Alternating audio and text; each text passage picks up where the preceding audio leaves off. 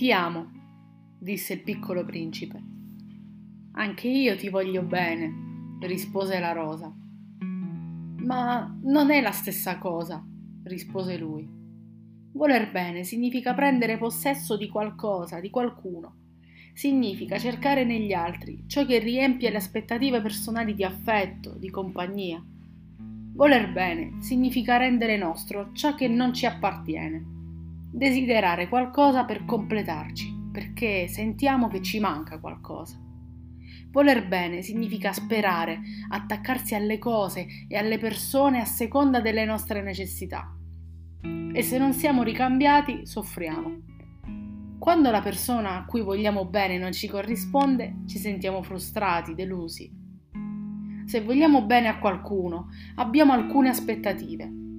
Se l'altra persona non ci dà quello che ci aspettiamo, stiamo male. Il problema è che c'è un'alta probabilità che l'altro sia spinto ad agire in modo diverso da come vorremmo, perché non siamo tutti uguali. Ogni essere umano è un universo a sé stante. Amare significa desiderare il meglio dell'altro, anche quando le motivazioni sono diverse. Amare è permettere all'altro di essere felice, anche quando il suo cammino è diverso dal nostro. È un sentimento disinteressato che nasce dalla volontà di donarsi, di offrirsi completamente dal profondo del cuore. Per questo l'amore non sarà mai fonte di sofferenza. Quando una persona dice di aver sofferto per amore, in realtà ha sofferto per aver voluto bene. Si soffre a causa degli attaccamenti. Se si ama davvero, non si può stare male, perché non ci si aspetta nulla dall'altro. Quando amiamo, ci offriamo totalmente, senza chiedere niente in cambio, per il puro e semplice piacere di dare. Ma è chiaro che questo offrirsi e regalarsi in maniera disinteressata può avere luogo solo se c'è conoscenza. Possiamo amare qualcuno solo quando lo conosciamo davvero, perché amare significa fare un salto nel vuoto, affidare la propria vita e la propria anima, e l'anima non si può indennizzare. Conoscersi significa sapere quali sono le gioie dell'altro, qual è la sua pace, quali sono le sue ire, le sue lotte e i suoi errori.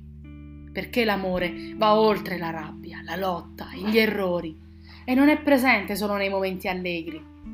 Amare significa confidare pienamente nel fatto che l'altro ci sarà sempre, qualsiasi cosa accada.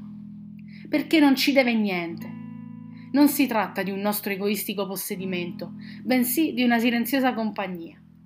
Amare significa che non cambieremo né col tempo, né con le tormente, né con gli inverni.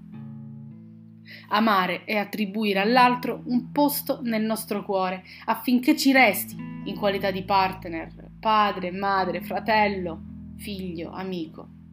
Amare è sapere che anche nel cuore dell'altro c'è un posto speciale per noi.